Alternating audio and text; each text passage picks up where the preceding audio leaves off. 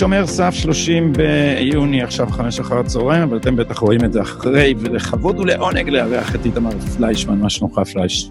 היי hey, גדי, כיף להיות כאן עוד פעם. אה, אז היום אנחנו רוצים לדבר על מעצרים של המשטרה, וזה היה, ראיתי היום קטע, ראיתי, האמת ראיתי בלי ווליום, אבל אז רק הצחיק אותי הקונסטלציה, כי שפי פז, אה, אה, רואיינה על ידי ועדה של הכנסת בראשות מיקי חיימוביץ' אה, על זה שעוצרים אותה. כי פתאום זה נהיה אייטם שעוצרים את שפי כן. פז, כי עכשיו שעצרו מישהו מהאצולה, אז פתאום הם מתעניינים בזה, לא משנה, יש סרטים שלה, אתה יודע, עוצרים אותם, כופפים לה את אישה כמעט, כמעט 70, כופפים לה את היד שאחור, דוחפים אותה לניידת, זה... עכשיו, עכשיו עצרו טייס, תת-אלוף לשעבר. אישה מסוכנת מאוד. מהצד הנכון של המפה. מתנגד של אה, נתניהו עוד לפני שהיו תיקי נתניהו. אז... מתנגד של המשטר, לא של נתניהו, של המשטר. של המשטר, כן. מישהו פעם כתב לי, תומך המשטר. אה, אז, אז קודם כל, אני שמח על ההזדמנות הזאת לדבר איתך בענייני התנתקות, כי שמעתי אותך לא פעם מדבר ברגש אמיתי על המשפחה שלך, על, אה, על, על, על טקטיקות, שאני אז הייתי בשמאל, אני תמכתי בהתנתקות. זה, והשבוע שהתווכחתי עם חבר שלי על, על, על אמיר השכל, הוא, הוא אמר, אמרתי לו, אתה יודע שעצרו בהתנתקות, טה-טה-טם וטה-טה-טם, תכף אתה תגיד. אז הוא אמר, טוב, בסדר, זה אנשים אלימים מסוכנים למדינה, זה רצח רבין, זה טה-טה-טה-טם. אז שלחתי לו אחד מהדברים שראיתי אצלך בטוויטר. אז קודם כל, הצד האישי, מה, מה ואיך, איפה, מה, מה מהמשפחה שלך, איך זה נגע אליך? תראה, דבר ראשון, גם צריך להגיד שאנחנו בדיוק אה, מציינים עכשיו 15 שנה להתנתקות. כן. אה, זאת אומרת, אנחנו לא פה בחלל ריק. דבר שני, כן, דיברת על הקטע אישי, אני חושב שזה בשני, בשני היבטים. אחד, כל מי שהיה ציונות דתית, והמשפחה שלי משפחה שכל האחים שלי הם ציונות דתית, זה היה הלב של ה... בעצם זה היה שנה שלמה שכל המגזר הזה התעסק בדבר הזה, אה, והיה שבר גדול עם המדינה שזה קרה, והיו המון הפגנות, וכולם היו מעורבים, גם ברמה הרגשית וגם האישית, וגם, כמעט כל, כל מי שהשתתף במחאה הזאת מכיר אנשים שנעצרו, אנשים שהועלו על אוטובוסים והורדו ב, בכל מיני מקומות נידחים כדי להרחיק אותם מכל מיני מקומות. זאת אומרת, לכולנו יש אחים, אחיות, בני דודים, בני דודות, אני, וזה כאילו, זה, זה על כל הספקטרום, זאת אומרת, זה לא, אין איזה הבחנה, אה, בוא נגיד, דמוגרפית, זה נשים, ילדים, הכי צעיר היה אגב בן עשר, כן, נשים בהיריון, זקנים, אין, אין קבוצת אוכלוסייה, גיל, מגדר, מה שאתה לא תרצה, שלא זכתה, שלא זכתה ליהנות הזמינה חדורה של המשטרה, ולכן אני חושב שזה חשוב שנדבר, כי תראה, כשאנחנו מדברים על ההתנתקות, שהיא לפחות בעיניי האירוע הכי משמעותי שקרה במדינת ישראל מאז תחילת שנות האלפיים, אנחנו מדברים באמת על אירוע עצום עם המון השלכות, השלכות על המגזר הציונות דתי, כמו שאמרתי, בעצם משבר גדול והתפרקות, אבל את זה נעזוב, והשלכות מדיניות ופוליטיות, זאת אומרת, ה, ה, זה שעשינו צעד חד צדדי של אה, כביכול איזושהי הטבה גדולה לפלסטינים וזה נהנה באש ודם, זה שינה את המערכת הפוליטית בישראל, וכמובן היה את הפינוי והכל. אז אני לא רוצה לדבר בכלל על אף אחד מהדברים האלה, כי בדרך כלל כשמדברים על ההתנתקות, מדברים או על ההיבטים הפוליטיים או על הפינוי, שהוא גם היה נורא, אבל uh, זה אתה עוד יכול להגיד, היה איזשהו היגיון או לוגיקה מאחורי הצעד הזה, uh, גם אם הוא היה נורא. זאת אומרת, היה הפינוי והעניינים הפוליטיים, הסוד הגדול של ההתנתקות, הבאמת גדול של ההתנתקות, זה כל הדברים שקרו מעבר לזה. זאת אומרת, מה קרה למדינת ישראל, ובמיוחד למערכות שלה, הממשלתית, המשפטית, בעצם כל הרשויות בישראל, מה קרה להם ואיך הם שועבדו, פשוט כולם שועבדו כדי לדכא, לרדוף, לעצור, לשפוט, לכלוא, כל מה שאתה תרצה, כמות אדירה של אנשים, זאת אומרת, אובדן מוחלט של הדמוקרטיה. לא הייתה כאן דמוקרטיה בתשעת החודשים הראשונים של, של ההתנתקות, והיופי הוא שהאנשים שביצעו את זה אז, בעצם כמעט אותם אנשים ש... שהיום הם גם כמובן מטיפים לנו, אבל עדיין מנהלים את מערכת המשפט הישראלית, ומדברים איתנו על דמוקרטיה ודברים שונים. אז מה שאני רציתי לעשות, זה פשוט להמחיש את זה. מה זה אומר? מה קרה כאן בעצם מעבר לפינוי והעניינים הפוליטיים המדיני, המדיניים והסוציולוגיים ש, שהתרחשו בתוך המדינה. בשביל זה אני אספתי לך עשר עובדות, גדי, נעבור עליהן אחד-אחד, נדבר עליהן גם, פשוט כדי שבסוף אתה תענה לי על השאלה, כי היית בצד שכנגד, האם אתה, הדברים שאני סיפרתי לך מתיישבים עם מדינה ששואפת להיות דמוקרטית, או שמציגה את, את עצמה כדמוקרטית? זה נשמע לך הוגן הדבר הזה? אה, תחליט אתה, אה, אני אגיד את העובדות ואתה תחליט. בסדר, לפני שאתה מתחיל עם, ה, עם העובדות, אני אשאל אותך שאלה מקדימה. אנחנו, כן. לפני כפר מימון, אתה, אני, אני כתבתי על זה, אז כאילו הנושא מאוד עניין אותי ו, ו, ו, ו, וקראתי את, ה, אה, את נקודה אז, ו, ו, וכל מיני עלונים וככה, ומכתבים, ורבנים ו, וזה, ו, ורבים אה, גם איימו, זאת אומרת, זה היה, אני חשבתי שלא יקרה כלום, אבל לפני כפר מימון, לפני שנעצרו, זה האיום היה שוואלה, הולך להיות התנגשות עם חיילים. אז, אז זה היה מפחיד, צריך לזכור גם שהיה מפחיד. אחרי זה אני גם נדבר על, על, על משמעות ההינתקות. כן, אבל עוד פעם, גדי, מדובר כאן בטקטיקה קבועה לחלוטין, של הרבה מאוד אנשים, של, זה, זה היה גם חלק מהסיפור של ההתנתקות, לעשות דמוניזציה הזויה למתנחלים, אני גם מביא לך עוד מעט על זה איזשהם דוגמאות. לא, אבל הדבר שאני מתכוון אליו, שדווקא מועצת יש"ע, ניס, mm. ביד אחת ליבתה את השטח וביד שנייה אמרה, אנחנו לא יכולים לעצור אותם, אנחנו לא יכולים לעצור אותם. זאת אומרת, היה פה משחק לא, פוליטי. לא, מועצת יש"ע הייתה לחלוטין, ועכשיו אני לא מעביר על זה ביקורת, כי הרעיון מאחורי מה שהם עשו היה שהם אמרו, בכל מקרה אנחנו לא נקרא את העם הזה. אגב, בסוף, כל הימין וכמעט כל המתנחלים, זה היה הכיוון שלהם, אז הם היו יד ביד, הם, אה, נגיד בכפר מימון, זה הכל היה עניין שמועצת יש"ע ארגנה שיהיה כאילו אירוע זועם אבל מוכל. זאת אומרת, הכל היה שם בתיאום. היה על זה, אגב, אחרי זה הרבה מאוד בלאגנים, היה התפצלות במועצת יש"ע אחרי זה, והליכה... אחרי זה היה על זה עמונה, על זה היה עמונה. עמונה, בדיוק, שיהיה אירוע הרבה יותר חשוב מההתנתקות, אבל זה אולי אה, ברמה של מה שקרה שם. אחרי רשימת העובדות שלך, יאללה, בוא, תן, כן, לא, תן לדבר בפעם אחרת, אבל בוא נתחיל לרוץ עליהם, אוקיי? אני חושב שצריך להתחיל עם נתונים. אני אשתדל גם להגיד לך כל דבר מאיפה אני מביא את המקור שלו, אבל הנתון הזה, דיברנו פעם שעברה שהייתי כאן, דיברנו עליו אולי באיזה שתי דקות, אבל לטעמי הוא אחד הנתונים המדהימים ביותר בתולדות מדינת ישראל. והנתון הזה אומר ככה, במהלך תשעת החודשים הראשונים של, חודש, של שנת 2005, שזו השנה שבוצעה ההתנתקות, ביצעו כוחות הביטחון 6,000. 6,000 מעצרים של אזרחים ישראלים. זאת אומרת שכל יום נעצרו במדינת ישראל 22 בני אדם והושלכו לתאי מעצר על רקע פוליטי. עכשיו, מאיפה אני מכיר את הנתון הזה? היה דיון בכנסת בחודש ספטמבר או אוקטובר 2005, בגלל כל העניינים האלה, וזומן לשם אדם בשם שי ניצן, אולי שמעת עליו. הוא אז היה... אה, כן, כן, הוא היה לו תפקיד מאוד מעניין, הוא היה אז בפרקליטות המדינה, אה, אחרי, אני לא זוכר את ה... המשנה לפרקליט המדינה לענייני תפקידים מיוחדים. התפקיד המיוחד היה לייצר מערכת שתרדוף את המתנגדים של ההתנתקות בכל דרך אפשרית, והיא הצליחה, יצרה ששת... בואו, אני, כל פעם שאני חושב על המשפט הזה, אני, אני לא מאמין שהדבר הזה קרה, וזה לא שמדובר פה רק על אנשים בוגרים. אני, אנחנו יודעים לפחות, אין נתון מדויק, חיפשתי, אין לי נתון מדויק על זה, אבל אנחנו יודעים שנעצרו לפחות אלף קטינים, וההערכה שלי פה היא ליברלית. קטינים מגיל 10 ועד גיל 18, נעצרו לפחות אלף כאלה והושלכו לתאי מעצר, אנחנו מכירים את הסיפורים המפורסמים על ילדות בנות 14 שחסמו כבישים ונשלחו למעצר עד תום ההליכים, יש גם סיפורים על אה, טלפונים שהיו מתקשרים למשפחות ושאלו אותם אם הם מוכנים להיות משפחות אומנה לילדים שיוציאו אותם מהבית לקראת ההתנתקות. היה תוכנית לשלוח מתנחלים לקיבוצים, ואנשי ימין לקיבוצים, כדי להרחיק אותם ממי ש... כמו שאתה אמרת קודם, המסוכנים, האלה שהם הולכים להיות אלימים. זאת אומרת, אתה רק מהנתון, מהנתון של מה קרה כאן מספרית באופן יבש, אתה מבין שמשהו קרה אפל. פעם קודמת גם אמרתי לך שלפחות מהבדיקה שלי, אולי אני טועה פה וזה, אבל אני עוד לא מצאתי מספר שהוא בכלל מתקרב לזה, של מעצרים במדינה דמוקרטית, מאז המעצרים של היפנים במלחמת העולם השנייה בארצות הברית, שגם הם היו בושה וחרפה כמובן. כן, זאת אומרת, אה, ישראל שברה שיא מאוד מאוד מאוד מפוקפק במעצרי אזרחים, על רקע פוליטי, וזה היה רק על רקע פוליטי. אז זה הנתונים. כמה מהם היו, כמה מהם היו uh, תתי-אלופים בחיל אוויר? Uh, היה אחד מאוד מאוד מפורסם, שקראו לו אלוף משנה משה לשם, שהוא היה ממובילי המאבק, אבל uh, חלק מהעניין פה באמת, שאתה יודע, נעצרו פה אנשים, אני לא חושב שזה רלוונטי, כי הם כולם אזרחים, אבל אם שאלת, אם יש משהו שאתה יכול להגיד על הציונות הדתית, זה שהיא מאופיינת בקצונה גבוה וזה, אז בלי לדעת, אתה יכול להבין שהיו כאן הרבה.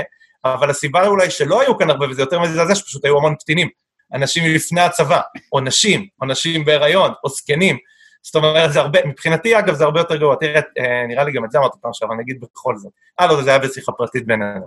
תמיד כשבאים אליי עם זה, נעצר תת-אלוף, נעצר זה, ותראה מה הוא עשה בצבא, והוא נותן את חייו במערכת המשפטית. אנשים מאוד מאוד מבולבלים, במיוחד הפקידים שלנו. הדרגה הכי גבוהה בדמוקרטיה זה לא גונדר, וזה לא רב ניצב, וזה לא רב אלוף, וזה לא תת-אלוף, הדרגה הכי גבוהה בדמוקרטיה זה אזרח, אוקיי? ומי שמתעמר באזרחים הוא הכי גרוע מכולם. זה, בסדר? לא, זה... לא, אבל אה, איתמר, בדמוקרטיה מהותית כן. הדרגה הכי גבוהה זה עורך דין, משפטן.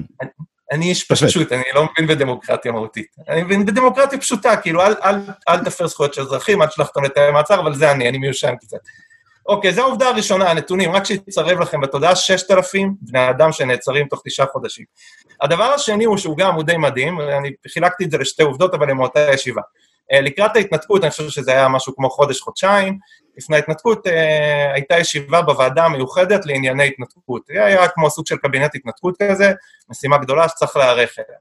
ומשהו כמו חודש-חודשיים הגיעו שני אנשים, הראשונה היא ציפי לבני, רק לדבר עליה. ציפי לבני מגיעה לקבינט הקורונה בראשות ראש הממשלה, מה היא באה לדווח בקבינט הזה? שמערכת המשפט השלימה את ההיערכות שלה להקמת בתי משפט מיוחדים למתנגדי ההתנתקות. זאת אומרת, בוא אני אגיד לך את זה עוד פעם גם, שיפול לך קצת האסימון. מערכת המשפט הישראלית בנתה בתי משפט מיוחדים לאנשים שמתנגדים לתוכנית של הממשלה. אוקיי, פתחו אולמות מיוחדים בכל מיני מקומות, כדי שחס וחלילה לא, אה, לא יצטרכו לה, להניע אותם לבתי דין רגילים, כי זה אנשים מאוד מאוד מסוכנים. אז אחד, אז יש לנו בתי דין מיוחדים, נראה לי פחות דמוקרטי. לפעילות קונטר-רבולוציונית. אבל תגיד, אתה, כן. חושב ש, אתה חושב שהכוונה הייתה כולה צינית לגמרי, או שהיה פה... חד משמעית. כן, הם לא חשבו, יש פה... כי אני יכול להגיד לך, כי השמאל יודע לשכנע את עצמו ולהגיד, חביבי, אנחנו מתעסקים פה עם תנועה משיחית מסוכנת, זה המחתרת היהודית, זה פה, זה, זה טרוריסטים, זה רצח רבין, זה טה-טה-טה-טם. ואני יכול לראות איך הם משכנעים את עצמם. אתה חושב שהם היו פשוט ציניים, אמרו, יאללה, אנחנו נשבור להם את ה...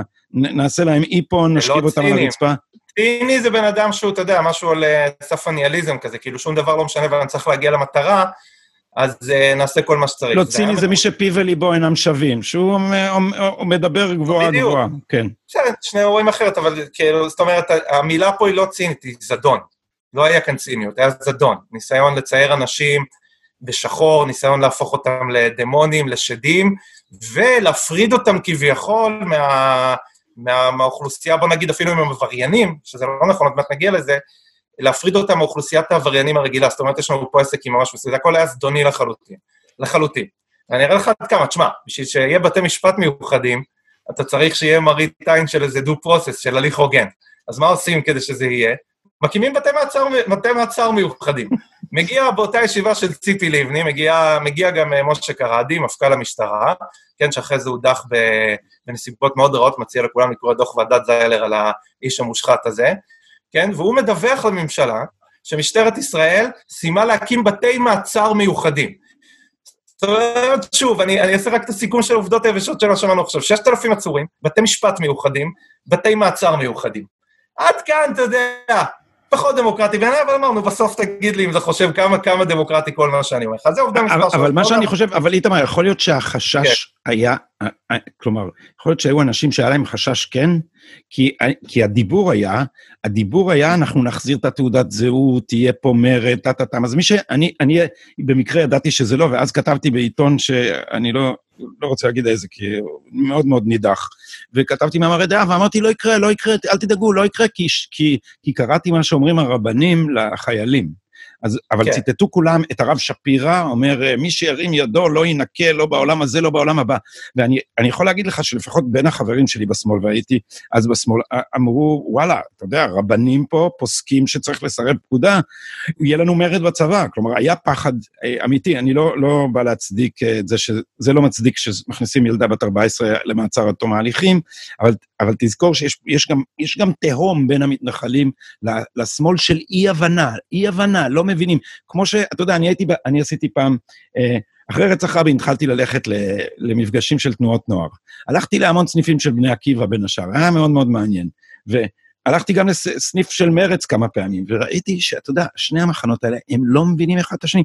אתה אומר, בסניף של מרץ, אתה אומר למתנחל, ש, שהמתנחלים הם אנשים מאוד אה, אידיאליסטים וערכיים, אתה יודע, נופל, נופלת להם הנס, מה, מה אתה מתכוון? הם, הם כאילו פשיסטים ומשיחיים, מה זאת אומרת שהם ערכיים. עכשיו, כשאתה הולך ואתה אומר ב, ב, שלמרץ יש אה, ערכים, ב, בסניף של בני עקיבא אומרים לך, הם, חילונ, הם חילונים שמותר להם הכל, הם כאילו בעד, אה, לא יודע, סקס מגיל 15 ולאכול חזיר, כאילו איזה, איזה ערכים יש להם, הם מתבוללים ו... אז, אז את הדבר כן, הזה... כן, לא, תראה, אבל, אבל יש פה טעות מהותית במה שאתה אומר. בני עקיבא זה הזרם המרכזי של הציונות הדתית. אוקיי, מרצ זה הפרינג' של השמאל. אבל אנחנו לא מדברים כאן על עימות בין הדבר הזה לדבר הזה, אנחנו מדברים כאן על הזרם המרכזי של השמאל, ש... Mm-hmm. שיאבד את מערכת המשפט, כן, כמובן, יש את האגדה על זה שזה היה ליכוד, אבל אני מזכיר שמשאל המתפקדים דחה את ההתנתקות, אני מזכיר שלא היה לשרון רוב בליכוד לעשות את זה, אז הוא נאלץ לגייס את מפלגת העבודה, שעד אז ניהלה נגדו קמפיין שחיתות כמו שמנהלים היום נגד נתניהו, כן, ו... אבל ואת פתאום... מפלגת שינוי, ואת מפלגת שינוי שתומכת מהאופוזיציה בתקציב המדינה, דבר שלא קרה בתולדות המדינה, רק כדי שיוכלו להעביר את ההתנתקות. ואני מציע לקרוא גם מאמרים של יאיר לפיד. זאת אומרת, היה כאן ניסיון, כל הרעיון היה להרביץ למתנחלים. זה בכלל לא היה עניין של פינוי, זה לא אני אומר. קרא טורים של יאיר לפיד שאומר, אה, רצינו לחנך, בכלל זה לא היה עניין של הפינוי, רק רצינו לחנך את המתנחלים, לתת להם שיעור בדמוקרטיה, הוא השווה אותם לחמאס, הוא אמר שיחרימו אותם, ועוד כל מיני דברים כאלה. זאת אומרת, המיינסטרים של השמאל הישראלי פה, לקח את המיינסטרים של הימין הישראלי, הפך אותו לדמון, הוציא כל מיני uh, דברים שהוא ידע שלא יקרו, אוקיי? כל מי שמכיר את הציונות הדתית, שהיא הייתה פשוט הלב של המאבק הזה, ואת יתר האנשים בימין שניהלו את הדבר הזה, ידעו שלא יקרה כלום, וניפחו לאנשים פה את המוח, והעובדה הכי פשוטה היא שלא קרה כלום. לא קרה כלום. אפילו לא קרוב לכלום. היה, אומרת, היה לא משהו כמו 56 סירובי פקודה, נדמה לי, משהו שזה כזה. שזה כלום, ואגב, בדמוקרטיות, ואני אומר את זה גם על השמאל, מותר לקרוא לסירוב פקודה, ומותר גם לסרב פקודה, אבל אתה משלם על זה מחיר ואתה יושב בכלא. חברה דמוקרטית, וזה אולי הסיפור הכי גדול של ההתנתקות, נגיע לזה בסוף בסוף, כן, שהיא לא מסוגלת להכיל קולות שאומרים, אני חושב שזה עניין לא חוקי, אני מוכן לסרב וללכת לכלא על הדבר הזה. אגב, אני מסרב, אני מתנגד והתנגדתי אז לכל סירוב פקודה בכל דרך, אוקיי? אני, אני חושב שזה קו אדום שאסור לחצות אותו, ואגב, אני למדתי במכינה בעלי, הכל כך מושמצת, וזה בדיוק מה שאמרו לנו. אוקיי, זה קשה, זה נורא, זה אין מה לעשות, זה הרגשה... מי עמד אז בראש המכינה בעלי? הרב אלי סדן והרב יגאל לוינשטיין. הרב אלי סדן, הרב אלי סדן, אני עד היום מצטט אותו, כי הוא כתב מכתב גלוי לנוער. אני לא יודע אם, אם, אם גם... הוא כתב חוברת, כן. כן, כן, חוברת, כזאת כן. מתקפלת, זה אני זוכר, היה לי... אמונותינו לתורה ולצבא, אני לא זוכר אם זה זה, כן, הנה, הרב אלי סדן בדבר היחס לפקודת פינוי יישובים יהודיים. כן. כל המאמר הזה זה על כמה צריך לשמור על הקשר עם החילונים ועם המדינה, וגם אם המדינה לא לא עושה בדיוק מה שנראה לנו, אפילו עושה דברים שנראים לנו איומים ונוראים, זה המדינה של כולנו, וכולי וכולי וכולי. אז כולם ידעו. אז אני, היה, הוא כתב גם לנוער מכתב שהיה מין כזה, כמו אלון שבת, זה היה מתקפל כזה, ואני זוכר פשוט כי באמצע היה אותיות בבולד, והיה כתוב שם, זה העם שלנו, אין לנו עם אחר. זאת המדינה שלנו, אין לנו מדינה אחרת. זה הצבא היחיד שמגן עלינו. אני זוכר, זה היה כתוב בבולד, ואז הוא אמר, ואני זוכר שהוא לא אמר את תל אביב, זה בלט לי לעין, הוא אמר, אם אתם חושבים שזה, השאלה זה רק אה, קריאת ארבע, אז אתם לא מבינים שאם אנחנו נסרב פקודה, אנחנו נאבד גם את שפלת החוף, במילים שלו. נכון, כן. נכון, והוא צודק כן, לחלוטין. צודק לגמרי. לא נאבד את, שפלת, נאבד את הכל, לא את שפלת החוף. והיה גם שפלת החוף שם איפשהו בזה, אבל כן. אני זוכר את זה כי, כי אלי סדן, הרב סדן. הוא, זה בן אדם שתחת המכינות שלו עברה, עבר חלק עצום משדרת הפיקוד של צה"ל. זאת אומרת, נכון. בין אלה שהולכים לשאול לדעתו, יש, יש אה, מסה של קצינים אה, מהשורה הראשונה.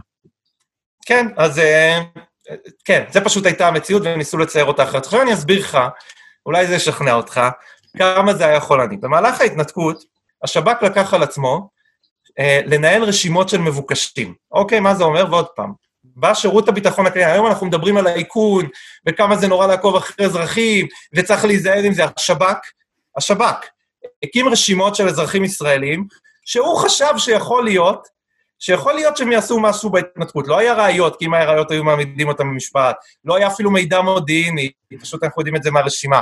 פשוט השב"כ החליט לעשות את זה, הוא לא הסתפק בזה, הוא גם התקשר לאנשים האלה והזהיר אותם שיהיה מעצר מנהלי, והלך ותדרך עיתונאים ואמר להם, אנחנו מתכוונים לעצור מנהלית את האנשים האלה. עכשיו שתבין, אני רוצה שתבין כמה הדבר הזה היה נורא. היה בחור, אני אתן לך אחד מהאנשים האלה, שהוא היה מבוקש של השב"כ לפני ההתנתקות, קוראים לו אילן לפלר. הוא היה בחור, הוא היה, אה, לא בחור, הוא אדם מבוגר, והוא היה חקלאי מגוש קטיף, היום הוא שיקם את עסקי החקלאות שלו, בן אדם שהוא היה בצוות הביטחון של גוש קטיף, בדיעבד הוא גם עזר להרגיע את הרוחות בהתנתקות, כן, הוא היה יושב עם אלופים, הוא היה מקורב אליהם, איש אהוב, מוערך וכל מיני, השב"כ החליט שהוא אדם מסוכן, הכניס אותו לרשימת המבוקשים, ואיים לעצור אותו במעצר מינהלי. אוקיי, ואז היה כתבה על הבחור, על האיש הזה, אילן לפלר, ודיברו שם עם השב"כ לגביו. הכתבה, הסיפור שלה היה, האם אילן לפלר הוא שא או זאב? זה היה הכותרת של הכתבה, לא, לא משהו רע, זה היה כאילו, אתה יודע, כלי עיתונאי להעביר את זה, האם מדובר פה בכבשה, צחורה, או באיזה זאב מסוכן. ושם מדברים בכתבה עם האיש הזה, שהוא אומר, אני לא עומד לעשות כלום, וזה, יהיה לי קשה, זה הבית שלי, אני לא יודע איך אני אצא, אבל אני לא הולך לעשות כלום. ודיברו שם גם עם השב"כ, אוקיי? ואז, לסיכום הכתבה, שואל הכתב את הנציג של השב"כ, שלא היה לו שם שם כמובן, הוא שאל אותו, אז תגיד לי, אילן לפלר הזה, הוא זאב או שא? שים לב לתשובה של איש של שירות חשאי על אזרח שהוכנס לרשימת מבוקשים עם עוד כמה עשרות אזרחים. הוא שואל אותו אם זה זאב או כבש, הוא עונה לו, זאב עד שלא יוכח אחרת. השם עד שתוכח חפותו. תשובה לאתר אינטרנט ישראלי, זה לא איזה מסמך סגור, זה איש שב"כ שאומר לעיתונאי ישראלי שאזרח הוא זאב עד שלא יוכח אחרת, הוא אשם עד שתוכח חפותו. וזה אולי מספר את כל הסיפור בסופו של דבר. אתה מבין, אין, מה, מה יותר שטאזי מארגון ביון שמחליט על דעת עצמו שאזרחים אשמים במשהו שהם לא עשו. לא יכול להיות יותר מזה. אז אם לא שכנעתי אותך עד עכשיו, אז הנה, יש לך פה את המשטרה שמקימה בתי משפט, מערכת, אה, בתי דין, אה, בתי מעצר, סליחה, מערכת המשפט שמקימה בתי משפט, והשב"כ ששם רשימות מבוקשים, מאיים לעצור אותם מנהלית, ואומר בפה שלו, הם אשמים עד שלא תוכח אחרת. אוקיי, סבבה. בואו נתקדם. תראה, במהלך ההתנתקות... איזה, איזה מספר אנחנו? חמש. אנחנו עכשיו בחמש, כן. עכשיו תגיד לי, כמו שאתה אמרת קודם, ואולי זו שאלה שאפשר לשאול אותה, שמע, האנשים האלה היו אלימים, האנשים האלה, הם היו מסוכנים, אני רק אתן לך כמה דוגמאות, בסדר, על מה נעצרו, ומה אני בא להגיד פה, הייתה כאן פשוט משטרת מחשבות בישראל. בוא ניתן לך כמה מקרים שקרו, ובאמת, זה טיפה בעיה, כי דיברנו על 6,000 עצורים, אני אתן לך כמה דוגמאות. משהו כמו שלושה-ארבעה חודשים לפני ההתנתקות, הגיע אז שר הביטחון שאול מופז לבקר בקריית גת. אוקיי? ביקור בקריית גת, אולי זה היה קשור להתנתקות, אני לא זוכר, ביקור אבל די, די סתמי. במשטרה החליטו שיש אנשים שמאיימים עליו. הוכחות לא היה, כוונות אמיתיות לא היה, מידע מודיעיני לא היה, מה הם עשו? הם עצרו ארבעה אנשים, שמו אותם בתחנת משטרה לכל הביקור של מופז. לא היה ראיות נגד אף אחד, פשוט לקחו אזרחים מהרחוב ושמו אותם בתחנת משטרה כי מתכננים לפגוע במופז. מה התברר בדיעבד? שאחד האנשים אפילו לא ידע על הביקור. זאת אומרת, סתם, עצרו אזרח ברחוב כי הוא היה נראה להם לא טוב, זרקו אותו למעצר, בלי ראיות, בלי שום דבר, בלי שהוא יודע מה הולך לקרות. זו תגובה קטנה. אני אתן לך עוד, uh, עוד מקרה אחד, אוקיי?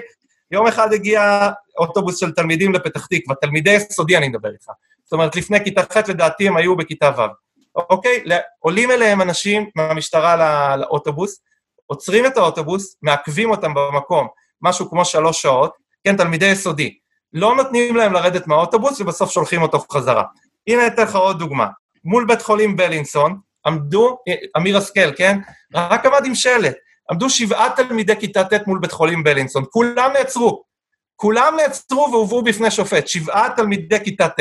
זה בפתח תקווה. בלי שום התפרעות, הם לא עשו שום דבר. שום דבר, ילדים בכיתה ט' שעמדו עם שלט על הרחוב, כי זו הייתה התקהלות אסורה. נעצרו שבעה אזרחים בכיתה ט' כי הייתה התקהלות אסורה. אוקיי? היה מקרה שהגיע לכנסת, הוא היה מקרה, וזה מקרה שאותי הכי מזעזע. מה היה המקרה? הסיפור היה כזה, היה ברחובות גם, קבוצה ספונטנית של אנשים ברחובות, מחאת היחידים, כן? ש... שהגיע להפגין ברחובות, והם עמדו, פשוט עמדו עם שלטים על המדרכה. הם נעצרו, והוגש נגדם כתב אישום. זה אחרי זה הגיע לכנסת, כי זה היה פשוט מקרה באמת מאוד מאוד חריג. אני רוצה להקריא לך מה, כתוב, מה היה עילת האישום, כן? האנשים האלו הואשמו כי הם התנהגו באופן הנותן לאנשים מהסביבה יסוד סביר לחשש כי המתקהלים יעשו מעשה שיפר את השלום בעצם התקהלותם על המדרכה. שים לב, זה כתב האישום, ומי שלא מבין אני אגיד. הם הואשמו בזה כי אנשים ראו אותם, והייתה להם מחשבה שיכול להיות שזה שהם יעמדו על המדרכה עם שלט, יגרום להפרת הסדר. לזה קוראים משטרת מחשבות. זאת אומרת, אנחנו יודעים שאתה חושב שזה שאתה עומד פה על המדרכה, אתה כבר חושב לעשות דברים מאוד מאוד רעים, נעצרו והוגש נגדם כתב אישום, ארבעה בני אדם. בוא תלך עוד סיפור מוזר. היה בצומת יגור בצפון, רק אני כאילו עובר כאן לאורך כל הארץ, לכן אני נותן את הדוגמאות האלה. אז עברנו מפתח תקווה לרחובות, עכשיו ניסע קצת צפון לצומת יגור. מספר קטינים, ארבעה או חמישה, זה היה לא סגור, הגיעו לצומת יגור ותלו שלטים כאלה, פלריגים כאלה על הצומת. הגיעו שוטרים נגד שרון, נגד ההתנתקות, אמרו להם, זה לא יכול להתעלות כאן, אתם תורידו את השלטים האלה. כן, כי אנחנו הרי לא תולים שלטים בישראל, זה עניין חדש למשטרה, גם ב-2005 הם לא ידעו איך להתמודד עם זה. אז הילדים האלה הלכו, לקחו מספריים וגזרו את האזיקונים שקשרו את, ה... שקשרו את הפלריג לגדר שהייתה שם. מה עשו השוטרים? עצרו אותם על שימוש בנשק קר.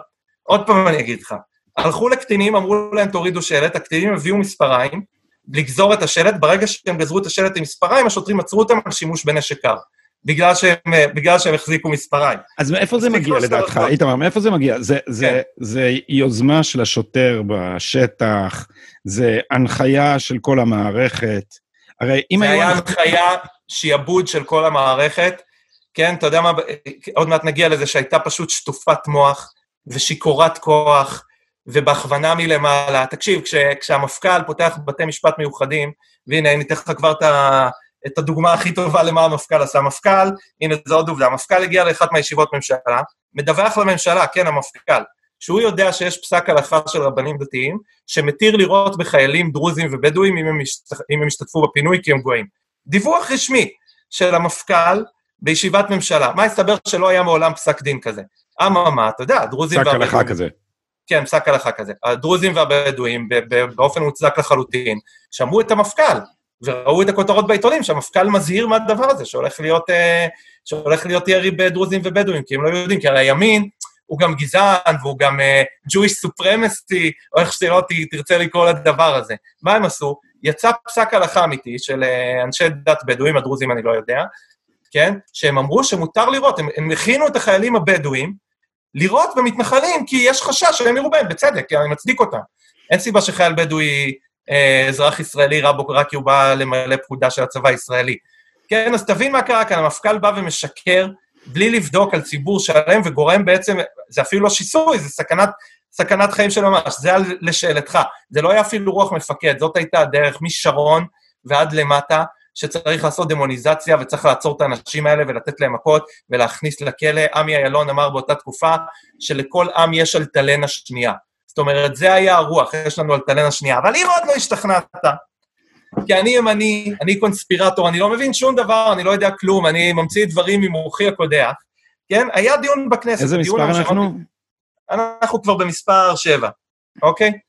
וזה אולי מבחינתי הסיפור, זה, זה כי, כי אתה לא יכול לסמוך עליי כי אני ימני ודביל, כן? אתה זוכר את הדיון בכנסת שאמרתי לך ששי ניצן דיווח בו שהיה 6,000 עצורים? הדיון הזה היה בגלל כל המעצרים והגלים ההמוניים של ההתעמרות המשטרתית וזה, ומי שהובא לשם אישה בשם אה, ענבל רובינשטיין, שהייתה אז הסנגורית הציבורית הראשית. היא לא הובאה סתם, כמה ימים לפני זה דלף דוח של הסנגוריה הציבורית שטיפלה בהתנתקות, בעצורי ההתנתקות, דוח מאוד מאוד חמור, שדיבר על זה שהיה מעצרים על רקע פוליטי ועוד כל מיני דברים, היא זומנה בבהילות למשרד של שי ניצן, שם היא ישבה עם ציפי לבני ויצאה משם, היא לא הסכימה, לזכותה אה, ייאמר לחזור מהדברים שהיא תיארה, אבל היא הסכימה לחזור מהביטוי של, אה, של המעצרים על רקע פוליטי, אמרה שזה היה רק טיוטה, אבל היא הוזמנה לכנסת, כנסת שראתה את הדוח, ביקשה ממנו לבוא. עכשיו אני רוצה להקריא לך מה קרה לששת אלפים העצורים האלה, אוקיי? איך זה היה נראה בשטח. שים לב, זו הסנגורית הציבורית הראשית, לא אני, האישה שטיפלה בעצורים. תראה מה היא מספרת, היא אומרת ככה, הבחנו במעצרים שניתן לכנות אותם שיפוט קולקטיבי. ראינו שהעצורים בשיטה מובאים כקבוצות. אנחנו ראינו שכנגד חלק מהם, מרביתם קיימת תשתית ראייתית חלשה ביותר. זאת אומרת, אומרת הסנגורית הציבורית הראשית, מה עשו? לקחו קבוצות של אנשים, כן, הביאו אותם במסה לבתי משפט בלי ראיות, והאריכו להם את המעצרים. אוקיי, מה שנקרא שיפוט קולקטיבי, אחד הדברים הכי אסורים בדמוקרטיה. מה היא עוד אומרת? הצבענו על כך שלא מוצגת בהארכת המעצר על ידי חוקר המשטרה, כפי שנהוג וכך מקובל, וכך החוק דורש, לא מוצגת בפני השופט תשתית ראייתית. זאת אומרת, בא השוטר, כן, מביא את הקבוצת הנשים הזאת, הוא אפילו לא מגיש ראיות, הוא אפילו לא מדבר מול השופט, פשוט מעריכים להם, חותמת גומי, מביאים עשרות אנשים למעצרים, חותמת גומי, לכו לתא מעצר, אוקיי? זה אותו דבר, אז נדלג, אבל שים לב לזה. אנחנו רואים בתיקים שישנם מעצרים עד תום ההליכים, בלי שבית המשפט בדק את התשתית הראייתית. זאת אומרת, מה קרה כאן? עזוב את הנערות בת 14, ששם היה דיון בבג"ץ ודיון במחוזי וכולם בדקו את הראיות. היא אומרת שבתי המשפט בישראל שלחו למעצר עד תום ההליכים, שזה אחד הכלים הכי קשים שמערכת המשפט מאפילה, אנשים בלי ראיות. בלי ראיות. זה פשוט מה שקרה. אתה הולך לכלא עד שנסיים בך לא, בלי ראיות. זה לא יתואר פשוט. יש, צריך להגיד שמדיניות המעצרים של משטרת ישראל היא מופרעת בכל הרמות, אה, שמזמן זה כבר היה צריך להיות בראש האג'נדה, ושזה עושה בדיחה מהרעיון שעליונות מערכת המשפט שומרת על זכויות אדם. יש פה הפרה סיטונאית של זכויות אדם. נכון. ככה זה נראה. הדבר הזה יושב, אני לא רוצה להפחית מהאספקט מה, מה, הפוליטי של הדבר הזה בהתנתקות, אבל גם בלי ההתנתקות, הליברליות של המשטרה בשימוש בכלי המעצר, השימוש שלה בתור, במעצר בתור כלי חקירה, שזה דבר אסור מאין כמוהו. אז החירות של האזרח זה הדבר הקדוש, הוא הריבון. אין שום דבר כן, במערכת המשפט. וצריך להגיד שהשופטים, מאיפה הם מגיעים? שופטי העליון שאליהם אנחנו כאילו פונים, כי הם, כן. מגיעים, מאיפה הם מגיעים? מאיפה הם היו קודם? בפרקליטות. אה, יש, יש שופטים בעליון שכאילו יודעים שמאשרים את כל מה שהמדינה אה, מביאה, אז הפרקליטים שמייצגים אה, בתיקים פלילי, פליליים, יודעים שכשהשופטים האלה שבאו מהפרקליטות יושבים בתורנות, אין מה לגשת אליהם. כן, זה... תראה, זה נכון באופן כללי על המשטרה בישראל, ההבדל אולי בין ההתנתקות שזה היה פשוט שיטתי. שיטתי ובכמויות מסות של אנשים סיטונאי, כן. אבל על שמעצר זה לא כלי שהוא של חקירה והוא לא כלי של עונש. אז שים לב מה עוד אומרת הסנגורית הציבורית הראשית. עשרות החלטות בהם משתמשים בעצורים ככלי להרתיע אחרים. אנחנו רואים קטינים נורמטיביים, ללא עבר פלילי, שמציגים חלופות מעצר, בתי המשפט והתביעה מסרבים לבחון לעומק את חלופות המעצר. זאת אומרת, לוקחים קטינים, קטינים, מביאים אותם לבית משפט, בלי לבדוק את הראיות עליהם, אוקיי? בלי שיש להם עבר פלילי, כשהעבירות שלהם זה חסימות כבישים, במקרה הרע, או התקהלות אסורה על המדרכה, במקרה היותר חמור, ודברים כאלה. לא בודקים להם אם יכולים ללכת למעצר במקום אחר, זה, זה חסר תקדים בקטינים. אוקיי, גם אחרי זה אמרה את זה הסנגורית הציבורית הראשית, היא אמרה שהטיפול בקטינים בהתנתקות היה משהו שהיא לא ראתה מעולם, היא לא נתקלה בו מעולם, ושולחים אותם למעצרים ארוכים, למה? לא כי הם עשו משהו, אלא כי רוצים להרתיע את החברים שלהם. עוד פעם, לא דברים שלי, לא דברים שלי. ונביא את האחרון, למרות שאני צריך לשלוח לך את הדיון הזה, הבאתי לכם רק פנינים, כאילו, היא אומרת שם דברים הרבה יותר גרועים. אוקיי? אנחנו רואים הגשות עררים כמעט על כל החלטת שחרור של קטין. אנחנו רואים שקטינים שמשוחררים זוכים לביקורי בית. רגע, רגע, זאת אומרת, הפרקליטות מערערת על החלטת שחרור בהארכת מעצר. כן, של קטין. כן, שזה, שזה דבר, קודם כל, ספק אם זה ראוי שהפרקליטות... אה, אז תקשיב, תקשיב. תערער, אלא במקרים שמישהו, אתה יודע, מסכן את הציבור ישירות. האינסטינקט שלך צודק, הפרקליטות לא עושה דברים כאלה בדרך כלל, נכון? ותראה מה אומרת הסנגורית הציבורית הראשית על מה שאמרתי עד עכשיו, מה שאנחנו לא זוכרים לראות, כנראה עקב עומס תיקים בשום מקום אחר. זאת אומרת, הם עושים מה שאתה אומר. בהתנתקות, הם, לא, הם עשו דברים שהם מעולם לא עשו, כנראה בגלל עומס. הם לא עשו את זה במקומות אחרים, היא הייתה מאוד זהירה פה. אנחנו רואים במהירות רבה הגשת כתבי אישום ובקשות מעצר לתום ההליכים, בתיקים שבכלל לא מבקשים מעצר אף פעם. זאת אומרת, תיקים שתמיד משחררים את החשוד, אוקיי, מבקשים בקשות של מעצר עד תום ההליכים נגד קטינים. אני גם אתן פה, ב... זה לא מאמר מוסגר, היועץ המשפטי לממשלה מני מזוז, כן, אז בתקופה הזאת איים שמי שיחסום כביש, יישב בכלא, או... 20 שנה. יועמד נגדו, יומ... כן, יוגש נגדו כתב אישום על עבירה שזה 20 שנה. הליקוי מאורות פה הוא פשוט משהו בלתי נתפס. אני רק אסכם מה שהיא אמרה. אוקיי, אמרה שהגיעו אלפי אזרחים בקבוצות מטורפות, בלי ראיות, בלי שהשופט יודע מה יש בתיק, בלי שמצמידים להם עבירה, מבקשים ערר, לא משחררים אותם בתיקים שכן, קטינים נשלחים לכלא בלי ראיון, בלי ראיות, קטינים, כן, נעצרים כדי להרתיע אנשים קטינים אחרים מלעשות פעולות מחאה, ועוד ועוד ועוד, ואני הבאתי לך פה באמת, רק כדי לא להלאות, וכי צריך להקריא את זה, לא הבאתי לך רק פנינים מתוך מה שהיה בדיון הזה, על תקופה ממש ממש אפלה. אוקיי, עכשיו אני אתן לך את הדבר האחרון ברמה הפלילית, ואחרי זה נסיים בשני דברים, איך זה קרה ולמה. כן? זאת עלילת החומצה. אחד האירועים הכי מפורסמים בהתנתקות היה בגג בבית הכנסת בכפר דרום, אני לא יודע אם אתה זוכר. צבע זרקו שם. שאנשים שפכו חומצה על חיילים ושוטרים, היה שם ביום של uh, מצלמות של דובר צה"ל, כאילו השוטרים uh, uh, נפגעו מאיזה חומצה, מאמר מערכת, לא מאמר מערכת, מאמר של העורך של ידיעות אחרונות, יהודי לא שופך חומצה על יהודי, במציאות לא היה שם כלום. באותו ערב הגיעו השוטרים לבית, לבית החולים, ואתה יודע, בית חולים, בדק אותם ואמר, חברים, לא הייתה שום חומצה. ושחרר את הדבר הזה גם לתקשורת, אמר, אנחנו בדקנו, לא היה שום חומצה, כולם שוחררו באותו ערב, אני לא יודע אם נשפך עליך סודה קאוסטית פעם, אבל אתה כנראה לא, לא, לא תשוחרר באותו ערב, כנראה, אם יישפך עליך סודה קאוסטית. לא היה כלום, אוקיי? למי שלא יודע, זה חומר שפותחים איתו ביוב. כן, החומר חזק מאוד, כאילו אפילו כפפות לא מציג משהו שאתה צריך עם אה, מסכה של רתכים להשתמש בו. אה, בקיצור, הבית חולים כבר ידע שאין שום דבר. זה לא הפריע לשי ניצן, הוא המשיך לגלגל את הדבר הזה.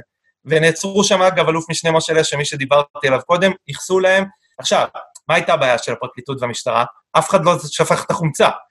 אז אתה לא יכול להדביק לאף אחד את העבירה, מה הם עשו? לקחו 40 איש, פחות או יותר, אולי 30, אל תפוס אותי במילה, אבל בוא נגיד בין 20 ל-40, כן? והגישו נגד כולם כתבי אישום על אותו דבר. זאת אומרת, זה כמו שאני אתה ואני אלך ברחוב עכשיו, יהיה פיגוע, או רצח לידינו, לא יודע, אני ואתה נלך ברחוב, מישהו רוצח לידך ילד. אוקיי? עכשיו ייקחו אותי ואותך, ועוד עשר אנשים שהיו שם עם הילד, כולכם אשמים ברצח. אוקיי? כולכם רוצחים, ומעמידים את כולם לדין. מה קרה שם בסוף? בסוף, אתה יודע, זה הגיע לבית משפט, אה, ובבית משפט היה צריך להביא ראיות ממש. ואז הביאו דוחות של המשטרה עצמה, שגילתה שלא הייתה שום שפיכת חומצה, כמובן דוחות שהסתירו עד אז. גם אחרי שהדבר הזה ירד מסדר היום, שי ניצן המשיך ללכת לטלוויזיה, הוא היה בטלוויזיה, וטען שנשפכה חומצה. החתיכת איש מושחת, מאפיונר, אתה מבין למה אני קורא לו מאפיונר? מי שמעליל דברים על אזרחים ושולח אותם למעצרים בדרך הזאתי, זה אפילו לא מאפיונר, זה דיקטטור במהות הכי עמוקה של מה זה להיות דיקטטור. אז זה עלילת החומצה, ועד היום, אני אומר לך, עד היום אנשים עדיין אומרים, אוי, ושפכתם חומצה בכפר דרון, זאת הייתה עלילת דם מהסוג הכי שפל ואנטישמי שיכול להיות, שלא היה שום דבר. אוקיי? אז זהו, בוא נעבור לשתי העובדות האחרונות של איך בעצם הדבר הזה קרה, אוקיי? איך הדבר הזה הצליח לקרות. ופה מתחבא סוד, אנחנו לא נדבר עליו לעומק, אבל אני כן רוצה, אתה יודע, כדאי שאנשים ידעו מי זה. לפני ההתנתקות, לקחו את כל השוטרים הבכירים וקצינים, ומדרגות מאוד זוטרות ובצבא וזה, למשהו שנקרא הכנה המנטלית, שזה אולי המושג הכי קומוניסטי בתולדות המדינה. אוקיי, מה זאת אומרת? צה"ל, עוד לפני אגב, שהדבר הזה נדון בממשלה, לפני שהוא נדון בכל מוסד, צה"ל הקים לעצמו צוות. איך אנחנו, כן, עכשיו מצליחים לשטוף את המוח של השוטרים והחיילים שאנחנו נצטרך להפעיל למשימה הזאת, שעוד לא הוטלה עלינו, כן, איך אנחנו שוטפים את המוח שלהם ומצליחים לגרום להם לבצע את המשימה הזאת ולשנוא מתנחלים וימנים. כן, זה בדיוק מה שהיה שם. אז הקימו שם מערך פסיכולוגי מטורף, עם שימוש באמצעים פסיכולוגיים, באמת, יש דוח, פשוט חפש באינטרנט הכנה מנטלית להתנתקות, יש דוח מאוד מאוד ארוך על זה, צוות של 11 חוקרים, אה, פסיכולוגים ואנשי מקצוע מתחום הנפש ופסיכיאטרים, שהלכו לבדוק את הדבר הזה. יש גם פרסומים של הצבא עצמו, היה, אה, היה כתב עת שקוראים לו פסיכולוגיה צבאית, כמעט 300 עמודים של איך גרמנו לחיילים להיות שטופי מוח, אה, להפוך את האנשים שמולם ללא, ללא אנושיים, כן, כולל איך עושים תרגולת שמפרידים, אתה זוכר את המהומה שגם קמה בארץ, שכביכול אה, בארצות הברית הפרידו אה, ילדים של מהגרים מאמהות שלהם. אתה זוכר את הדבר כן, הזה? כן, כן. עכשיו, אני בתור חייל, אני גם השתתפתי בתרגולות האלה, הייתי אז חייל, ואני ראיתי את זה מקרוב, זה היה התרגולת, וזה אגב, זה הדבר היחיד שאני סירבתי לו לפקודה. אמרתי, אני לא משתתף בתרגולת כזאת, אתם יכולים לעשות מה שאתם רוצים, אני לא משתתף בתרגולת, איך אני מפריד מאימא של חייל, מאימא של תינוק, את התינוק שלה, כדי שאני אוכל לפנות אותה. זה הדבר היחיד שלא הסכמתי, גם היה לי בסיס חוקי, אז זה לא היה ממש סירוב פקודה, כי חיילים בנים היו יכולים להגיד שהם לא משתתפים בתרגול על אה, נשים.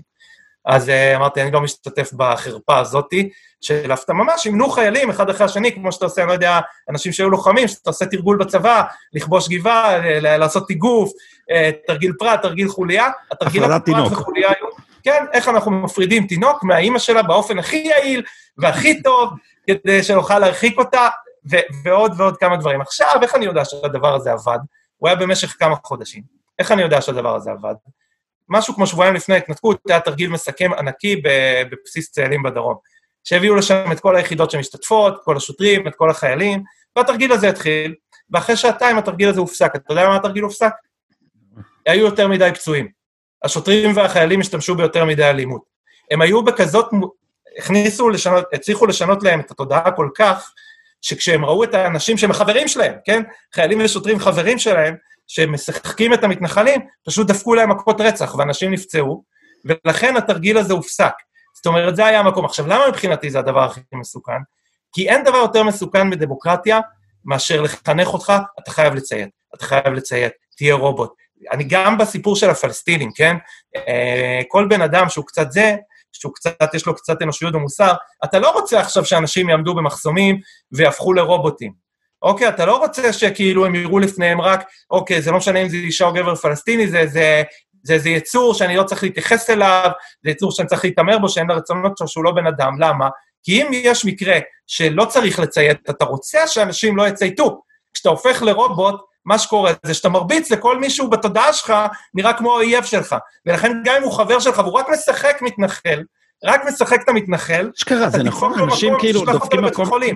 אבל זה, מה שאתה מתאר הוא דרוש איזו שטיפת מוח ברמה מאוד מאוד uh, קיצונית. הי, מה כאילו... הייתה אתה... שטיפת מוח של פסיכולוגים, לכל יחידה אה, הוצמד פסיכולוג, זה היה הכל בנוי, כן? יש ממש תיעוד של הדבר הזה, תיעוד של הצבא של הדבר הזה. שהם התחילו, הם גם התחילו אגב להתכונן באותה תקופה אחרי ההתנתקות לצבא של העידן שלאחר המלחמות. אוקיי, רציני, אני לא צוחק. כי הנה השלום עומד בפתח, ושנה אחרי זה במלחמת לבנון השנייה ראינו מה קורה לצבא שמוכן לעידן שאין בו מלחמות. כן, אבל פשוט שפו להם את המוח. אני הייתי שם, אז אני יודע, זה שיעורים על שיעורים, והם בכוונה לא לקחו יחידות אורגניות. זאת אומרת, הם פירקו, לקחו עכשיו פרח טיס. אמרו לו, הוא יודע מה המשמעות של אה, אני לא מוכן לבצע את זה, או המשמעות של אה, אני רוצה לעמוד בצד. שמו אותם עם אנשי קבע, שכל מי שיש לו להפסיד, שלחו להם לכולם פסיכולוגים, לכל יחידה היה מוצמד פסיכולוג, היו עושים שיחות אישיות. אגב, אני בשלוש שנים שלי בצבא ובשבע שנים שלי במילואים, לא ראיתי מעולם את התנאים שנתנו אז לחיילים שהשתתפו בפינוי. אני מוכן שכל אחד עכשיו יבוא ויראה לי פעם שהוא קיבל תנאים כאלה. תמיד אתה יודע, במלחמות, כן? גם מלחמת לבנון השנייה, שנה אחרי זה, לחיילים לא היה ציוד. והיה צריך לשלוח להם אזרחים, שלחו להם תחתונים ו... וסיגריות ועניינים וציוד לחימה אפילו, והיה צריך לחפש תרומות. בתקופת ההתנתקות, הצבא נשאר עם כל... אני הייתי מקבל כאילו את המתנות שהצבא קנה לחיילים בהתנתקות, עוד איזה שלושה חודשים אחרי זה, כל מיני משחקים, ואתה יודע, פה פלייסטיישן, פה זה הצבא נשאר עם עומסים של דברים שהוא קנה, בנה אוהלים ממזגנים באמצע המדבר, אני לא יודע, למי בונים אוהלים ממזגנים באמצע המדבר? הכל לאמץ את ההתנגדות. והם לא עשו את זה לבד רק הצבא, אני אתן לך את העובדה האחרונה, אוקיי? אחרי זה אם תרצה נדבר טיפה יותר כדי לסכם. הקרן החדשה, שמעת עליה? כן. ארגון אזרחי. ארגון אזרחי. מה עשה הארגון האזרחי, ארגון החברה האזרחית? הקרן החדשה בתקופת ההתנתקות, אתה יודע? לא. סיפק פסיכולוגים לצבא, וסיפק סיוע לפסיכולוגים של הצבא, איך להמיס את ההתנגדות של האנשים להתנתקות. אתה מוזמן ללכת לקרוא בדוח השנתי של הקרן החדשה של שנת 2005, הם מתגאים בזה, זה כתוב שחור על גבי לבן, עכשיו אני אסביר למה זה כל כך חמור. בא פה ארגון שהוא טוען שהוא זכויות אדם, כן? משתף פעולה עם צבא במדינה דמוקרטית, כדי להביא פסיכולוגים נגד האזרחים שלה. אוקיי, וזה אולי כל הסיפור, כאילו החיבור של הכל ביחד, מהבתי דין המיוחדים והבתי מעצר המיוחדים, והשב"כ שמכין רשימות של אזרחים, והצבא שעושה שטיפת מוח לחיילים שלו ולשוטרים שהיו תחת הפיקוד שלו, ועצירת אזרחים על מחשבות ועל זה שמישהו חשב שבגלל שהם עומדים על המדרכה, יש אפשרות שאולי הם יפרו את הסדר, והבאה במסות של עצורים אה, בלי לבדוק את הראיות, שליחה של קטינים למעצר עד תום ההליכים, מעצר של אנשים בלי ראיות עד תום ההליכים, ערר על כל דבר, וארגוני החברה האזרחית שעוזרים למדינה לבצע את הפשע הזה נגד האזרחים שלה. אני מקווה שעטפתי לך כאילו את הכל ביחד. עכשיו אתה תגיד לי, בתור אה, איש אקדמיה, דוקטור, מכובד מאוד, האם אתה חושב שזה איכשהו נופל באיזשהו קריטריון של דמוקרטיה וחירות של אזרח במדינה דמוקרטית. קודם כל זה, זה מדהים, אה, חלק מהדברים האלה לא ידעתי, אני עסקתי בהתעתקות מהצד השני, ואני שאלתי את עצמי תוך כדי ש, שהקשבתי לך, האם בין השאר מדובר כאן, כי אתה טוען שזה לא בתום לב, אתה טוען שזה לא מפחד אמיתי, אז לאנשים האלה גם לא הייתה הערכה אה, ריאלית של המצב, מפני, ש, מפני שהיה אפשר לעשות את זה בלי כל זה. מפני, ש, מפני שההתנגדות הייתה כל כך קטנה, משום שאם היו טורחים לברר, וזאת הייתה, טענתי, אני, אני עד היום מלמד על, ה, על היחסים בין הציונות הדתית לציונות החילונית, וההתנתקות זה רגע מאוד מאוד דרמטי בעניין הזה, כי זה הרגע שבו התברר שהציונות היא מעל ההתנחלות, והשותפות הלאומית היא מעל הציווי של תורת הרב צבי יהודה.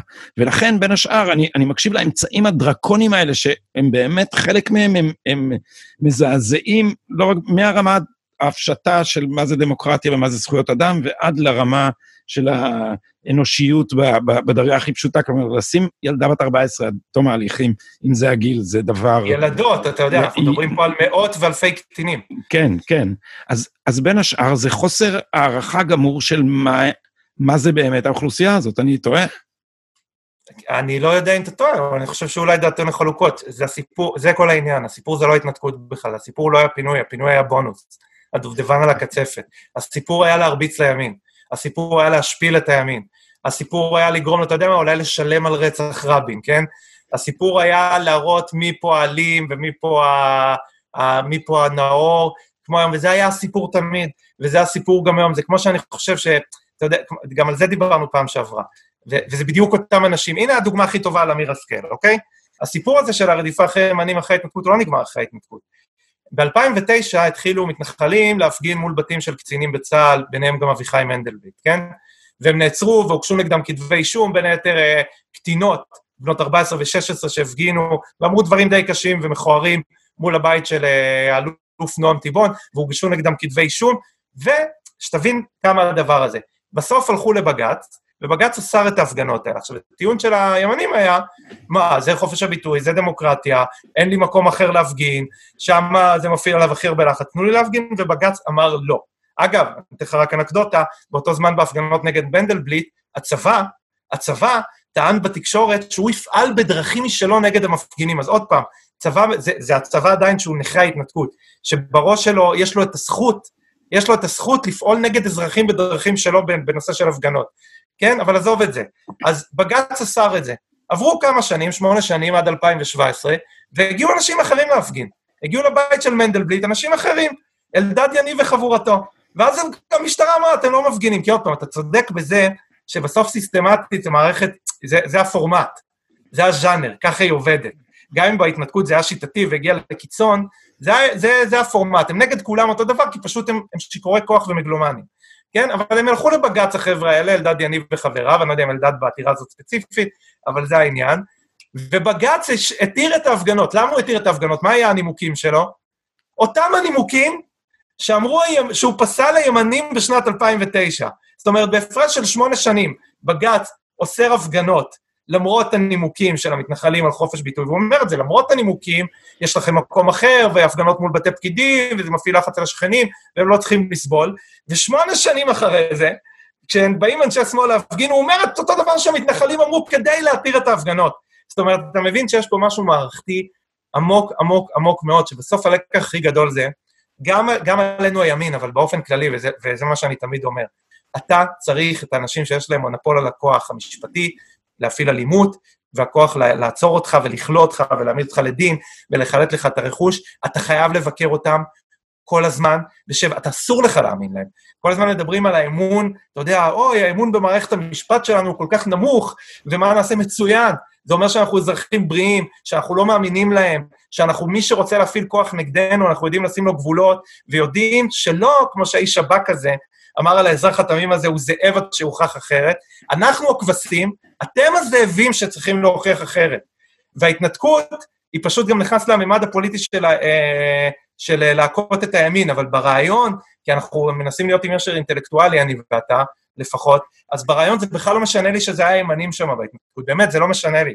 אותי זה מפחיד. אותי זה מפחיד ששוטר יכול לעצור אותי ולעשות לי מה שהוא רוצה, כמו שעושים היום לשפי פז. כן, זה גם מפחיד אותי שעושים את זה לאמיר השכל 24 שעות ביממה. ההבדל היחיד, אני חושב, בין הימין לשמאל, ומי שעוקב יודע את זה, אנחנו אומרים את זה גם כשזה קורה להם. אוקיי, גם כשעוצרים בן אדם ערבי, בטענה שהוא אנס בת עשר, וכל הימין, וזה, וזה עניין לאומני, אז אני ואראל סגל יכולים לשבת בתוכנית שגם אתה הגשת איתנו, ולהגיד, עצרו שנייה, אנחנו לא ראינו את הראיות, אנחנו רוצים לראות מה קרה שם, דברים לא מסתדרים לנו פה, אנחנו לא מאמינים באופן, באופן uh, טוטאלי למערכת. וכאן באמת יש את הנקודה האחרונה, שעמוק עמוק בפנים, אין יותר פשיסטים מהשמאל הישראלי. באמת, אין יותר פשיסטים מהם. החיבה שלהם לדרגות, הדגל ישראל, ושכל, ואם הוא פקיד, אם יש לו בנייר מכתבים את סמל המנורה, איך אפשר לדבר עליו? הוא שומר סף. הם פשיסטים מהזן הכי גרוע, ובהתנתקות הוכח מה קורה שפשיזם וכוח נפגשים ביחד. אה, אני רוצה לשאול אותך שאלה אחרונה על, אה, על הנושא שהכי מעניין אותי, וזה מה קרה ל, ל, ל, לציונות הדתית אחרי זה, כי אני, יש לי המון בליבי, ו, ו, ותמיד אמרו לי שזה חלק מההסבר, אם כי לא שמעתי דבר מקיף כמו שאתה נתת לנו היום, ואני אשמח מאוד לשחררו לעולם האוויר, לאוויר העולם. אה, אז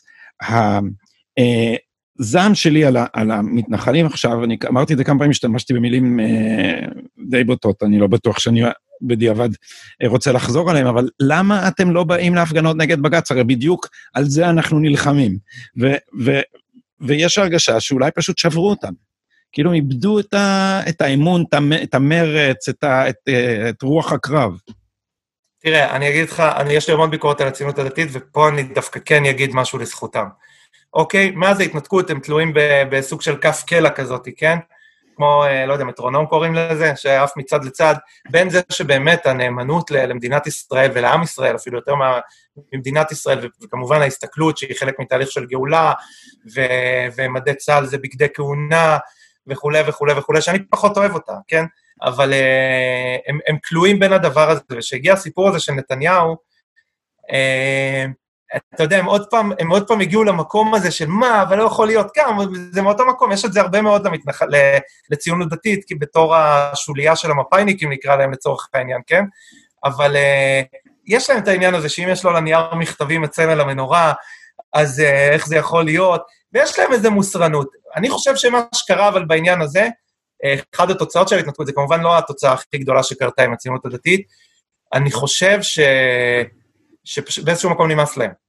פשוט נמאס להם. זאת אומרת, הדור הצעיר, שלא אנשים בגיל שלי, הילדים שלי, נאמר הבת שלי, שהיא נולדה, הבת שלי היא קרויה על שם יישוב בגוש קטיף, עוד פעם, בגלל מה שקרה שם במסביב. השם, קוראים לה עמית, והשם אה, השני שלה זה מורג. זה אחד היישובים, ועמית, אגב, זה, זה מסמל חברות של חבר שלי שנרצח בחולות של גוש קטיף על ידי מחבל, כן, ביישוב עצמו, כשהוא למד שם במכינה. זאת אומרת, אה, זה, זה היה אירוע מכונן, אבל מאוד מאוד מכונן ברמה שזה גרם לאיזשהו... אה, זה כמו בן אדם שיוצא מטריפ, אוקיי? המדינה זה קודש קודשי, וזה, ובגדי כהונה, ותהליך של הגאולה, ופתאום אתה מקבל כזה, אתה בטריפ כל כך גדול של גאולה ומשיחיות וזה, ואני לא אומר את זה כביקורת משיחיות, אני מאוד אוהב משיחיות, כן? אבל uh, אתה זה, ואז פתאום יש לך כזה שבר, אתה יוצא, לא יודע אם יצא לך לקחת uh, פסיכואקטיביים ברמה הזאת בעבר, אבל מאוד קשה, לא שאני, זה, אני מדבר על העבר, על התנסות, אבל לצאת מטריפ זה לא דבר פשוט. ואז אתה כאילו נכנס לאיזשהו דאון, ושנה אחרי זה הגיע גם הסיפור בעמונה, וזה בכלל כבר שווה. אני אומר לך, דיברתי במקרה לפני, יש לי איזה שתי ידידות, טובות שהן עדיין דתיות, והן היו בעמונה והן היו ילדות, סתם ישבתי, דיברתי איתן לפני איזה שבוע, הטקסטים שיוצאים להם מהפה, זה משהו מדהים, כאילו, הן אומרות לי, אחרי מה שקרה שם, אנחנו יצאנו ואמרנו, די, לא מעניין אותנו יותר. לא אכפת לנו, אנחנו לא נחטוף מכות בשביל איזה כמה בתים בעופרה, ואנחנו לא נלך להישכב על הכביש. ואולי, אולי, הם גם מבינים, וזה אני אומר לזכותם, ובכלל, לזכות כל הימין, שהייתה התבגרות אחרי ההתנתקות והבנה כמה חשוב לשלוט בשדה הפוליטי. זאת אומרת, לנצח את הבחירות, יש עוד מקומות ללכת, אנחנו עדיין לא שולטים, אבל כמה חשוב השדה הפוליטי. וה... למה? אתם שלחתם את שי ניצן לפרקליטות, לא? הוא היה הציונות הדתית. כן, אה, אגב, אגב, אגב, שרי הבית היהודי הצביעו נגד המינוי של שי ניצן, והתריעו נגד המינוי של שי ניצן בגלל הדברים האלה. זאת אומרת, הבינו בתהליך הפוליטי, זה מתבטא בעיקר בשני דברים, אחד פייגלין, שכאילו נכנס לליכוד, והשני כל ראשי המועצות ביהודה ושומרון, רובם, כמעט כולם, הם בעצם חברי מרכז ליכוד והם פוקדים גדולים של הליכוד, כי הם אמרו, אוקיי, הטראומה הזאת, כדי למנוע אותה, אני לא אלך עכשיו, אה, כן, ויציע להיכנס לבית ראש הממשלה עם 50 אלף איש, ולהוציא את ראש הממשלה בעדינות. שהציע אחד, כן, בעדינות, כמו שהציע אחד מהשמאל, והם לא אמרו, והם לא אמרו, נעשה את זה בבית המשפט העליון, הם אמרו, אנחנו ננצח בקלפי. אוקיי, אה, אבל... יש, יש לאן ללכת, אבל זה, זה העניין. אבל היה, כלומר, שוב, בתור מהנקודה שממנה אני עסקתי בזה, היה גם משבר דורי בתוך הציונות הדתית. לגמרי. כי, כי הרבנים במשך, אני אצטט בעניין הזה, אני נורא את הציטוט מיואל בן נון, הוא אמר לי את זה כשעשיתי איזה כתבה לידיעות האחרונות על עופרה. הוא אמר לי, תראה, חלק מהשכנים שלי, הוא אמר שהם ספציפיים, אבל לא, נעזוב את זה, הוא אמר, חושבים שההתנחלות זה היתד האחרון שעליו תלויה הציונות, היהדות, האנושות והקוסמוס. אז עכשיו, זה קצת הגזמה, אבל חינכו דור שלם שאמרו לו, ההתנחלות זה מהות המפעל הציוני, זה מהות היהדות. יישוב הארץ, מצווה ד', זה שקול כנגד כל המצוות בתורה. ואז הגיעה ההתנתקות ואמרו, אה, בעצם ממלכתיות זה חשוב מאוד ונוותר על זה. אז כאילו, בן אדם אידיאליסט, שהמורים שלו אמרו לו את הדבר הזה כל החיים שלו, פתאום אומרים לו, אה, בעצם לא. אז זה, אני, זה באמת, אז התיאור של לצאת מטריפ, זה נכון, זה טריפ משיחי, אבל אתה פתאום, yeah. כן. פתאום, פתאום זה לא חשוב. אז היה, מה קרה בעמונה? הרי בעמונה, הסיפור מתחת לעמונה, זה, זה לא רק אולמרט החליט להראות למתנחלים, והמתנחלים החליטו, אגב, משם הביטוי תג מחיר, על כל בית יהיה תג מחיר. אז זה לא רק זה. אה, לא מדויק, אבל אם תרצה לא? את ההיסטוריה של תג מחיר גם, אם אתה רוצה לעשות על זה שיחה יום אחד. אה, אה, בשמחה, כי אני זוכר שחלק מהרטוריקה של המתנחלים... תג מחיר התחיל כמונח אחר, שקראו לו ערבות הדדית. אוקיי, ערבות הדדית, כי אני חושב שזה המונח, שזה היה שם קוד כזה ל... לתג מחיר, כן. אבל, אה, אבל בכל אופן זה נכנס לז'רגון. אני לא יודע מה כן. המקור, אבל כן, בכל אופן זה נכנס לז'רגון שאומר עכשיו יהיה תג מחיר על כל בית שמפנים. לא יחזור ההתנתקות שהייתה הדימוי מאחורי זה, אבל מתחת לקונפליקט בין המשטרה, מג"ב, והסוסים והמגינים והציוד לפיזור הפגנות, לבין המתנחלים היה קונפליקט בתוך המחנה של המתנחלים בין הצעירים למועצת יש"ע, כי הם צעקו להם בוגדים. כי, הם, כי, כי זרקו בלוקים גם עליהם. אה, נכון, אפי נכון. איתם היה שם, ווולרשטיין היה שם, נדמה לי, וזה, ואמרו להם, אתם, אתם בגדתם. זאת אומרת, הצעירים אמרו, כאילו, במובן מסוים, עמונה הייתה ההנגובר של ההתנתקות. כן, זה היה הנגובר רע מאוד. רע מאוד מאוד. הנגובר שאתה מתעורר בבית של מישהו שאתה לא יודע את השם שלה ואתה לא יודע מי לקח... ואיבדת את בתוליך. כן, כל מה שמעניין אותך, לקחת פסטינור, לקחת פסטינור, ואתה לא יודע מה יקרה ואתה חי ב... לא שזה קרה לי, אבל אה, אולי פעם. אבל כן, אני חושב שהיציאה מטריפ פה זה ה... עוד לא יצאו ממנו לגמרי, צריך להתאושש עדיין.